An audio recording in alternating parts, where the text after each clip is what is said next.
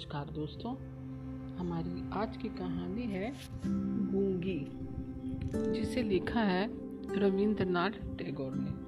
तो चलिए शुरू करें कहानी, गूँगी। कन्या का नाम जब सुभाषिनी रखा गया था, तब कौन जानता था कि वह गूँगी होगी? इससे पहले उसकी दो बड़ी बहनों के सुकेशिनी और सुहासिनी नाम रखे जा चुके थे। इसी से तुक बंदी मिलाने के हेतु उसके पिता ने छोटी कन्या का नाम रख दिया सुभाषिनी। अब सब लोग केवल उसे सुभा ही कहकर बुलाते हैं। बहुत खोज और खर्च के बाद दोनों बड़ी कन्याओं के हाथ पीले हो चुके हैं। और अब छोटी कन्या सुभा माता पिता के हृदय से निरव बोझ की तरह घर की शोभा बढ़ा रही है। जो बोल नहीं सकती, वह सब कुछ अनुभव कर सकती है। यह बात सबकी समझ में नहीं आती। और इसी से सुबह के सामने ही सब उसके भविष्य के बारे में तरह तरह की चिंता और फ़िक्र की बातें किया करते हैं। किंतु स्वयं सुबह इस बात को बचपन से ही समझ चुकी है कि उसके विधाता के शॉप में, साप में वसीभूत होकर ही इस घर में जन्म लिया है। इसका फल यह निकला कि वह सदैव अपने को सब परिजनों की दृष्टि से बचाए रखने का प्रयत्न करने लगी। वह मन ही मन सोचने लगी कि उसे सब भूल जाए तो अच्छा हो। लेकिन जहाँ पीड़ा है, उस स्थान को क्या कभी कोई भूल सकता है? माता पिता के मन में वह हर समय पीड़ा की तरह जीतती जागती बनी रहती है।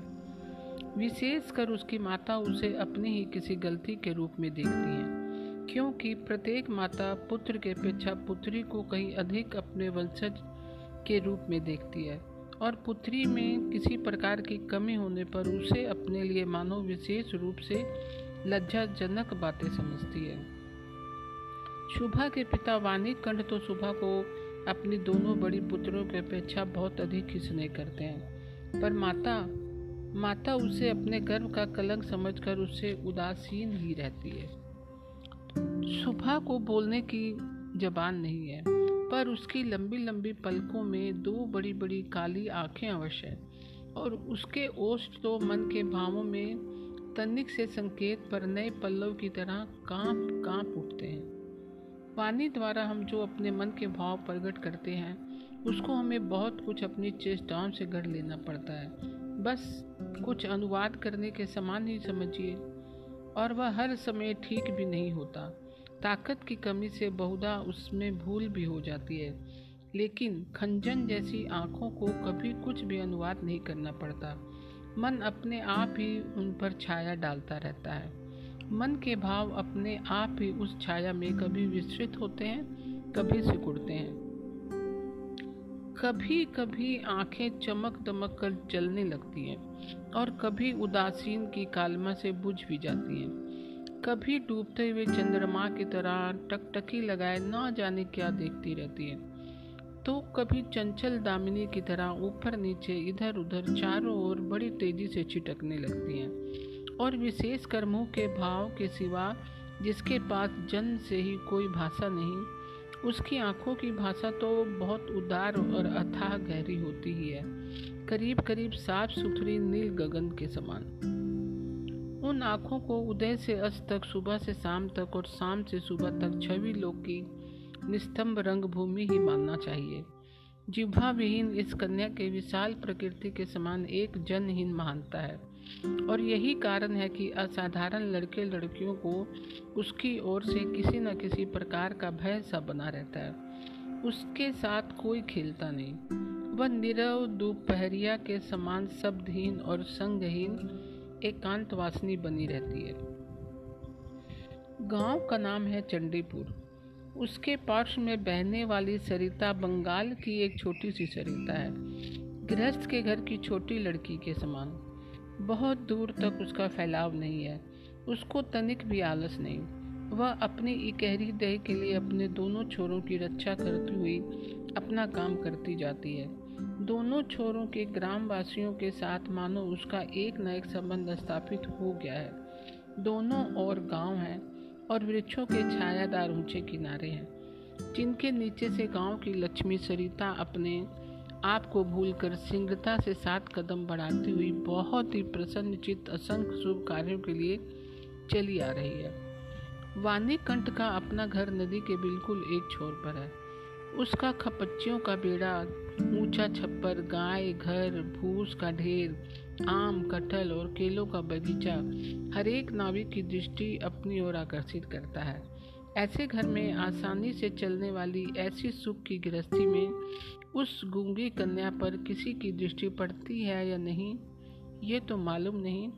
पर काम धंधे से जो ही उसे तनिक फुर्सत मिलती, त्यों ही झट से वह उस नदी के किनारे जा बैठती। प्रकृति अपने पार्ट्स में बैठकर उसकी सारी कमी को पूर्ण कर देती। नदी की स्वर, ध्वनि, मनुष्यों का शोर, नाविकों का सुमधुर गान, चिड़ियों का चहचहाना पेड़ पौधों की मरमर ध्वनि, सब मिलकर चारों ओर के गमनागम आंदोलन को कंपन के साथ होकर सागर की उताल तरंगों के समान उस बालिका के चीर स्तंभदय उपकल के पार से आकर मानो टूट फूट पड़ती हैं। प्रकृति के ये अनोखे शब्द और अनोखे गीत, यह भी तो गूँगी की ही भाषा है। बड़ी बड़ी आँखों और उसमें भी बड़ी पलकों वाली सुभाषनी की जो भाषा है, उसी का मानो वह विश्वव्यापी फैलाव है, जिसमें झिंगूर की झिनझिन ध्वनि से गूंजती हुई तृण भूमि से लेकर शब्दातीत नक्षत्र लोक तक केवल इंगित, संगीत, क्रदन और उच्च उच्छ्वासें भरी पड़ी हैं। और दोपहरिया को नाविक और मछुए खाने के लिए अपने आने घर जाते हैं। गृहस्थ और पंछी आराम करते हैं। नौका बंद पड़ी रहती है। जन समाज अपने सारे काम धंधों के बीच में रुक कर सहसा भयानक निर्जन मूर्ति धारण करता है। तब तब रुद्र काल के नीचे एक गूँगी प्रकृति और एक गूँगी कन्या दोनों आमने सामने चुपचाप बैठी रहती है। एक दूर तक फैली हुई धूप में और दूसरी एक छोटे से वृक्ष की छाया में। सुभाषिनी की कोई सहेली हो ही नहीं, सो बात नहीं। गौ घर में दो गाय हैं, एक का नाम सरस्वती, दूसरी का नाम पार्वती। ये नाम सुभाषिनी के मुँह से उन गायों ने कभी भी नहीं सुने, परंतु वे उसके पैरों की मंथर गति को भली भांति पहचानती हैं। सुभाषिनी का बिना बातों का एक ऐसा करुण स्वर है जिसका अर्थ वे भाषा की अपेक्षा कहीं अधिक सरलता से समझ जाती है। वह कभी उन पर लाड करती है, कभी डांटती है, कभी प्रार्थना का भाव दर्शाकर उन्हें मनाती है और इन बातों को उसकी सारों और पारों इंसान से कहीं अधिक और भली भांति समझ जाती हैं। सुभाषिनी गो घर में घुसकर अपनी दोनों बाहों से जब सारों की गर्दन पकड़कर उसके कान के पास अपनी कनपट्टी रगड़ती है तब पारो स्नेह की दृष्टि से उसकी ओर निहारती हुई उसके शरीर को चाटने लगती है। सुभाषिनी दिन भर में कम से कम दो तीन बार तो नियम से गौ घर में जाया करती है। इसके सिवा अनियमित आना जाना भी बना रहता है। घर में जिस दिन वह कोई सख्त बात सुनती, उस दिन उसका समय अपनी गूँगी सखियों के साथ बीतता। सुभाषिनी की सहनशील और विशाल शांत चित्तन को देखकर वे ना जाने कैसी एक अनुमान शक्ति से उसकी मर्म वेदना को समझ जाती हैं और उसकी देह से सटकर धीरे धीरे उसकी बाहों पर सिंग घिस घिस कर अपनी मौन आकुलता से उसको धैर्य बंधाने का प्रयत्न करती हैं। इसके सिवा एक बकरी और बिल्ली का बच्चा भी है। उनके साथ सुभाषनी की गहरी मित्रता तो नहीं थी, फिर भी वे उससे बहुत प्यार रखते और कहते, कहने के अनुसार चलते। बिल्ली का बच्चा चाहे दिन हो या रात जब तक सुभाषिनी की गर्म गोद पर बिना किसी संकोच से अपना हक जमा लेता और सुख की नींद सोने की तैयारी करता। और सुभाषिनी जब उसकी गर्दन और पीठ पर अपनी कोमल उंगलियाँ फेरती, तब तो वह ऐसे आंतरिक भाव दर्शाने लगता, मानो उसको नींद में खास सहायता मिल रही हो। ऊँची श्रेणी के प्राणियों में सुभाषिनी को और भी एक मित्र मिल गया था, किंतु उसके साथ उसका ठीक कैसा संबंध था, इसकी की खबर बताना मुश्किल है, क्योंकि उसके बोलने की जिह्वा है और वह गूँगी है अतः दोनों की भाषा एक नहीं थी। वह था गुसाइयों का छोटा लड़का प्रताप। प्रताप बिल्कुल आलसी और निकम्मा था। उसके माता पिता ने बड़े प्रयत्न से उपरांत इस बात की आशा तो बिल्कुल छोड़ दी थी कि वह कोई काम काज करके घर गृहस्थी की कुछ सहायता करेगा। निकम्मों के लिए एक बड़ा सुविधा यह है कि परिजन उन पर बेशक नाराज़ रहे, पर बाहरी जनों के लिए वे प्राय स्नेह पात्र होते हैं। कारण, किसी विशेष काम में ना फंसे रहने से वे सरकारी मलकियत से बन जाते हैं। नगरों में जैसे घर के पार्श्व में या कुछ दूर पर एक आध सरकारी बगीचे का रहना आवश्यक है। वैसे ही गाँवों में दो चार निठल्ले निकम्मे सरकारी इंसानों का रहना भी आवश्यक है। काम धंधों में हास परिहास में और जहाँ भी कहीं भी एक हाथ की कमी देखी, वहीं वे चट से हाथ के पास ही मिल जाते हैं। प्रताप की विशेष रुचि एक ही है, वह है मछली पकड़ना। उसका उसका बहुत सा समय आसानी से साथ कट जाता। तीसरे पहर सरिता के तीर पर बहुधा वह इस काम में तल्लीन दिखाई देता और इसी बहाने सुभाषिनी से उसकी भेंट हुआ करती। चाहे किसी भी काम में हो, पार्श्व में एक हमजोली मिलने मात्र से ही प्रताप कर हृदय खुशी से नाच उठता। मछली के शिकार में मौन साथी सबसे श्रेष्ठ कर माना जाता है। अतः प्रताप सुभाषिनी की खूबी को जानता है और कद्र करता है। यही कारण है कि और सब तो सुभाषिनी को सुबह कहते हैं, किंतु प्रताप उससे और भी स्नेह भरकर सुबह को सु कहकर पुकारता है। सुभाषिनी इमली के वृक्ष के नीचे बैठी रहती। प्रताप पास ही ज़मीन पर बैठा हुआ सरिता जल में कांटा डालकर उसी की ओर निहारता रहता। प्रताप के लिए उसकी ओर से हर रोज एक पान का बीड़ा बंधा हुआ था और उसे वह स्वयं वह अपने हाथ से लगा कर लाती। और शायद बहुत देर तक बैठे बैठे देखते देखते उसकी इच्छा होती कि वह प्रताप की कोई विशेष सहायता करे। उससे किसी काम में सहारा दे। उससे ऐसा मन में आता, किसी प्रकार वह यह बता दे कि संसार में वह भी एक कम आवश्यक व्यक्ति नहीं, लेकिन उसके पास ना तो कुछ करने को था और ना ही वह कुछ कर सकती थी। तब वह मन ही मन भगवान से ऐसी अलौकिक शक्ति के लिए विनती करती कि जिसमें वह जादू मंत्र से चट से ऐसा कोई चमत्कार दिखा सके जिसे देखकर प्रताप दंग रह जाए और कहने लगे अच्छा सू, मैं यह करामात मुझे क्या पता था? मान लो सुभाषनी यदि जल परी होती और धीरे धीरे जल में से निकलकर सब के माथे की मनी घाट पर रख देती और प्रताप अपने इस छोटे से धंधे को छोड़कर मनी को पाकर जल में डुबकी लगाता और पाताल में पहुंचकर देखता कि रजत प्रसाद में स्वर्ण जड़ित शैया पर कौन बैठी है और आश्चर्य से मुँह खोल कर कहता, अरे, यह तो अपनी वानी कंठ के घर की वही गूँगी छोटी कन्या है, सू, मेरी सू। आज मनियों से जटित गंभीर निस्तर पातलपुरी की एकमात्र जलपरी बनी बैठी है। तो क्या यह बात हो नहीं सकती? क्या वह नितांत असंभव भी है? वास्तव में कुछ भी असंभव नहीं, लेकिन फिर भी सु प्रजा शून्य पातालपुरी के राजघराने में जन्म न लेकर वानी कंठ के घर पैदा हुई है, और इसीलिए वह आज गोसाइयों के घर के लड़के प्रताप को किसी प्रकार के आश्चर्य से असंभित नहीं कर सकती। सुभाषिनी की अवस्था दिन प्रतिदिन बढ़ती जा रही थी। धीरे धीरे मानो वो अपने आप को अनुभव कर रही थी। मानो किसी एक पूर्णिमा को किसी सागर से एक ज्वार सा आकर उसके अंतराल को किसी एक नवीन अग्निवर्णचरणीय चेतना शक्ति से भर भर देता है। अब मानो वो अपने आप को देख रही है, अपने विषय में कुछ सोच रही है, कुछ पूछ रही है, लेकिन कुछ समझ में नहीं पाती। पूर्णिमा की गाढ़ी रात्रि में उसने एक दिन धीरे से कच्छ के झरोके को खोलकर भय त्रस्तावस्था में मुँह निकालकर बाहर की ओर देखा। देखा कि संपूर्ण प्रकृति भी उसके समान सोती हुई दुनिया पर अकेली बैठी, जाग रही है। वह भी यौवन के उन्माद से, आनंद से, विषाद से, असीम निर्वता की अंतिम परिधि तक। यहाँ तक कि उसे भी पार करके चुपचाप स्थित बैठी है। एक शब्द भी उसके मुँह से नहीं निकल रहा।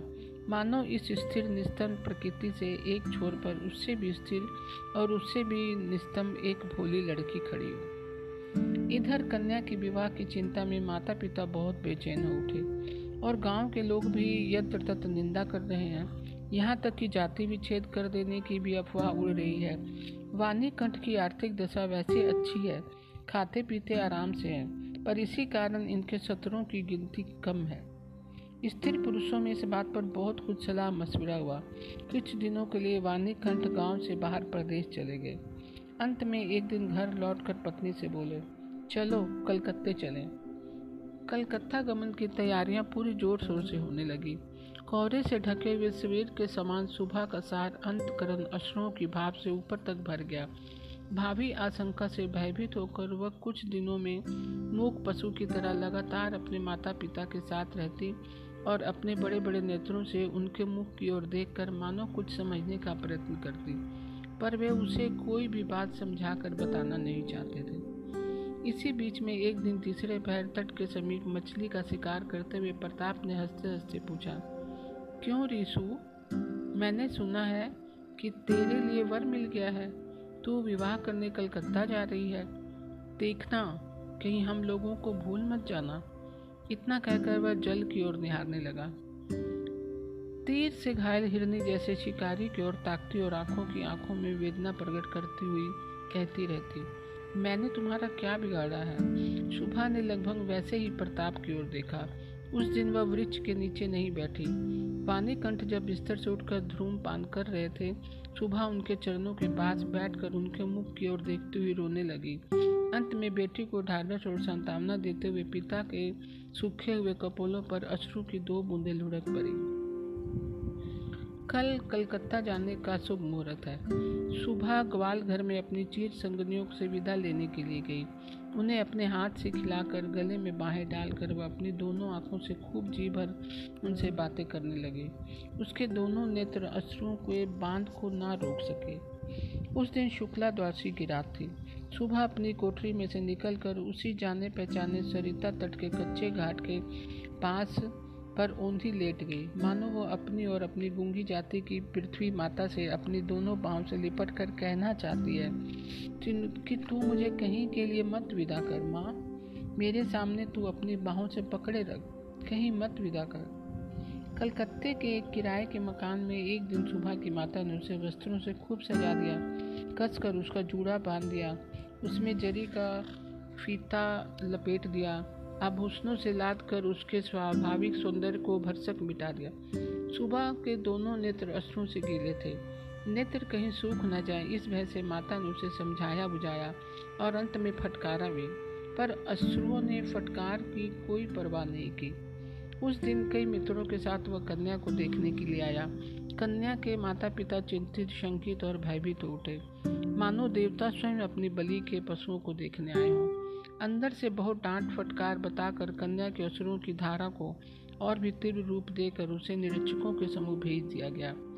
निरीक्षकों ने बहुत देर तक देखभाल के उपरांत कहा, ऐसी कोई बुरी भी नहीं है। विशेषकर कन्या के असुरों को देखकर वे समझ गए कि इसके हृदय में कुछ दर्द भी है। और फिर हिसाब लगाकर देखा, जो जो हृदय आज माता पिता के विछोह की बात सोचकर इस प्रकार द्रवित हो रहा है। अंत में कल उन्हीं के काम आएगा। सीप के मोती के समान कन्या के आंसुओं की बूंदें उसका मूल्य बढ़ाने लगी। उसकी ओर से किसी को कुछ कहना नहीं पड़ा। पात्र देखकर खूब अच्छे मुहूर्त से सुबह का विवाह संस्कार हो गया। गुंगी कन्या को दूसरों के हाथ सौंप कर माता पिता अपने घर लौट आए। और तब कहीं उसकी जाति और परलोक की रक्षा हो सकी। सुबह का पति पछाह की ओर नौकरी करता है। विवाह के उपरांत सिंह व पत्नी को लेकर नौकरी पर चला गया। एक सप्ताह के अंदर ससुराल में सब लोग समझ गए कि बहू गूँगी है, पर इतना किसी ने ना समझा कि इसमें उसका अपना कोई दोष नहीं। उसने किसी के साथ विश्वासघात नहीं किया। उसके नेत्रों ने सभी बातें कह दी थी, किंतु कोई उसे समझ ही नहीं पाता था। अब वह चारों ओर निहारती रहती, उसे अपने मन की बात करने की भाषा नहीं मिलती। जो गूँगे की भाषा समझते थे, उसके जन्म से परिचित थे, वह चेहरे उसे यहाँ दिखाई नहीं देते थे। कन्या के गहरे शांत अंतकरण में असीम अव्यक्त क्रदन ध्वनित हो उठा, और सृष्टिकर्ता के सिवा और कोई उसे सुन ही ना सका। अब की बार उसका पति अपनी आँखों और कानों से ठीक प्रकार परीक्षा लेकर एक बोलने वाली कन्या को ब्याह के लाया। तो दोस्तों, आज की कहानी आपको कैसी लगी? मैं कल फिर एक नई कहानी के साथ उपस्थित होंगी। तब तक के लिए नमस्कार दोस्तों।